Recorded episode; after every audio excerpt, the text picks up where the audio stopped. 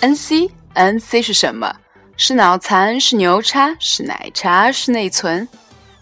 这里是认认真真玩跨界的 NC 宇宙电台，我是王宇，再不跨界就老了。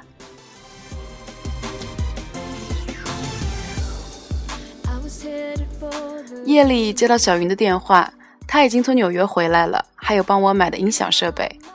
她的微信封面是从纽约中央公园西南角的哥伦比亚广场的 Mandarin Hotel 大堂俯视拍下来的。我第一次去那个酒店是在一个炎热的夏天，和法袜子一家在那里相约喝茶。因为是夏天，所以脚下的中央公园是一团一团的绿色，就好像是很多很多西兰花堆在那里似的。之后每次有朋友来纽约，我都会带他们到这里鸟瞰中央公园，就好像我在回到北京之后，每次有朋友来北京，我都会带他们去国贸的银泰的酒店大堂，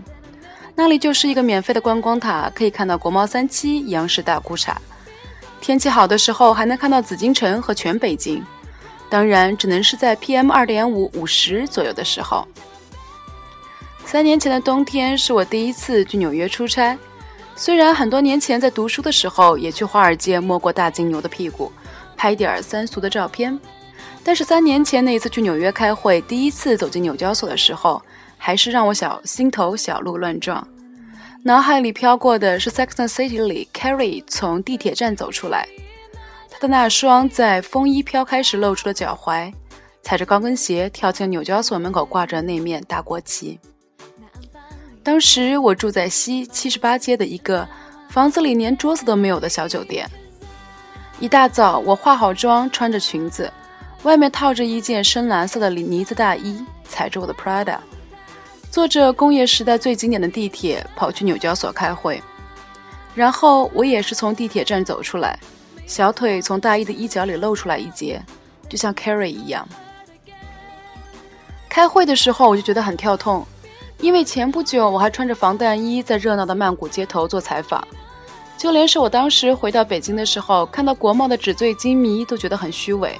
但这会子我却在纽约做金融报道，好像是一颗铁蛋掉进了一片松软的落叶覆盖的土地里，周遭的一切似乎都跟我没有什么关系，但是我被设定的模式就是要努力地融进这片松软的落叶。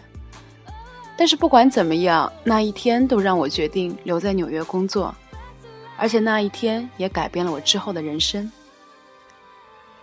前不久在看《中国合伙人》的时候，里面有一句话直戳泪点，说总有一天我要风风光光地回纽约。我想所有把自己的青春都留在纽约的人都会这么想吧。纽约在我的心里就像是一个上辈子的恋人，我总是试图得到它，但它却像北京今年反常的气候一样，到现在也不曾下雪。我和它在舞池里旋转一圈又一圈，每次我在中心肆意地笑着的时候，一睁眼却发现已经转到了舞池的边缘。每一次只有在夜里顶着寒风去中央公园跑步的时候，